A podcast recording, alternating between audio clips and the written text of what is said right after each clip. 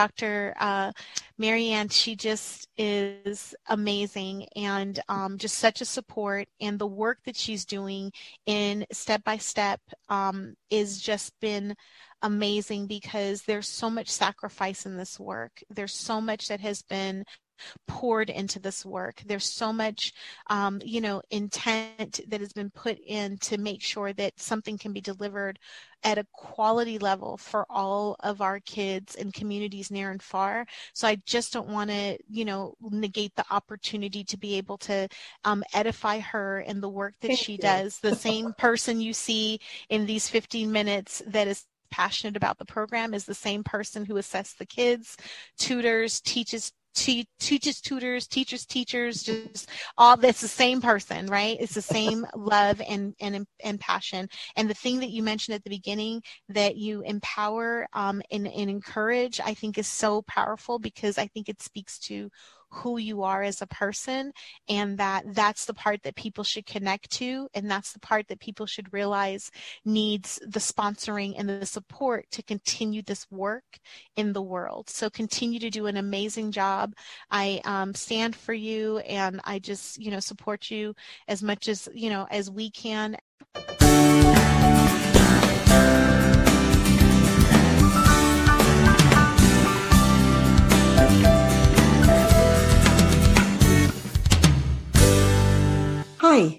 tuning in to our Dyslexia Solutions podcast. I'm Dr. Marianne Cintron, founder of Step by Step Dyslexia Solutions. So I bring peace to parents by helping their dyslexic children read so that we can build their self-esteem, help them unlock their genius minds, and allow them to achieve success in school and in life. So the reason for this podcast is to interview parents of dyslexic children and we interview dyslexic adults. And I also talk from my heart. And the reason this podcast is important is we want to raise awareness of what dyslexia is so that you have knowledge because knowledge is power. And we want to let you know that you're not alone in your situation. So thanks again for tuning in. And here we go with our special guest for the day.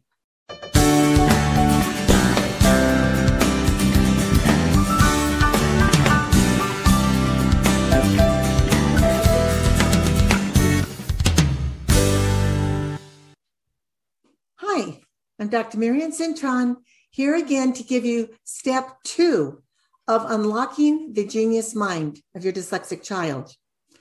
So, tip two, I'm going to use the letter E for enthusiasm. What excites your child? Is it building Legos, uh, playing with trucks, balls, dolls? Does your child like to work in the kitchen with you? Or barbecue outside? Does your child like to play doctor or nurse or teacher or even like being a mom or dad? I mean, kids are always taking on different roles when they're young and they're playing, role playing. What about dancing or gymnastics? I have a student who loves to read. And um, he can read pretty well, even though his comprehension struggled. Now his comprehension is better. But because he could read pretty well, I was moving him into still decodable readers, but I was moving away from the decodable readers that had the pictures. And he preferred the decodable readers with the pictures because he could become animated. And when he read, looked at the pictures, he would light up and smile. And he read the words with such expression. And it made me think hey, he would be pretty good in the theater. He'd be good at acting. So maybe when he's in middle school and high school, he could go into the arts of acting. But he also loves baseball and he loves to be a pitcher. So you never know. His genius might take him to be the next Tim Tebow. But anyway, recognize early on what your child's interests are and nurture that in your child. Your child will excel in that area not only with the talent God has given him or her, but with your support and encouragement. So when I taught high school, I used to see the girls come to school with so much makeup. And even though I wouldn't wear that much makeup, and maybe other students would tease or ridicule those girls, what I saw was through the eyes of their talent. And I realized these are the kind of makeup artists that the movies use. Or even um, the, the television station, those people behind that screen use a lot of makeup. And then what about the uh, movies that have characters that use really, you know, maybe character makeup? Think of Planet of the Apes. Someone needed to design how those characters looked. And um, aliens, people have to design what those faces looked like on those people. So I would encourage those girls think of a career in, in makeup artistry. You could even go into the movie industry and they lit up because someone wasn't criticizing them for their makeup and their use of makeup and how they like to use it. So, have you ever heard of a young girl named Gillian Lynne? In the 1930s, her teachers would call her Little Wiggle Bottom. And her mother was really concerned about her because she wasn't learning and she couldn't stay still. So her mom took her to a clinician and this doctor had Gillian be in a large room, and she he told Gillian, "I need to talk to your mom, so just wait here a minute." So that clinician turned on the music, the radio, and left the room. And they looked in the window and they saw Gillian dancing. So he said, "That's it. She's not stupid or dumb. She's a dancer. She needs to be moving when she learns."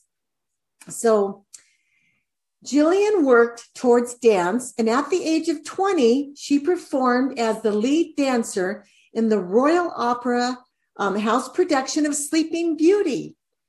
And in her 50s, when a lot of people are winding down, she was approached by the directors of two famous musicals, and she became the choreographer for Cats and for Phantom of the Opera.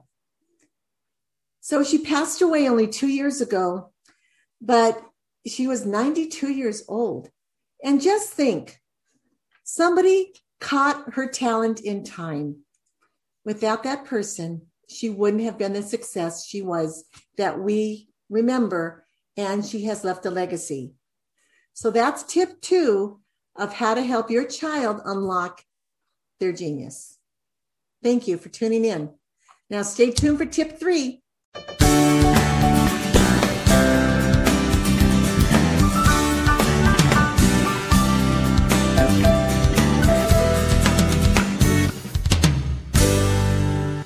Thank you for listening to this podcast in its entirety. If what we shared today has inspired you, would you please visit our website, dyslexia-solutions.com, and consider making a donation so that we can keep these podcasts going. Also, please subscribe to our channel and find me on, on Instagram, Marianne Cintron. Thank you again for tuning in, and may God bless you.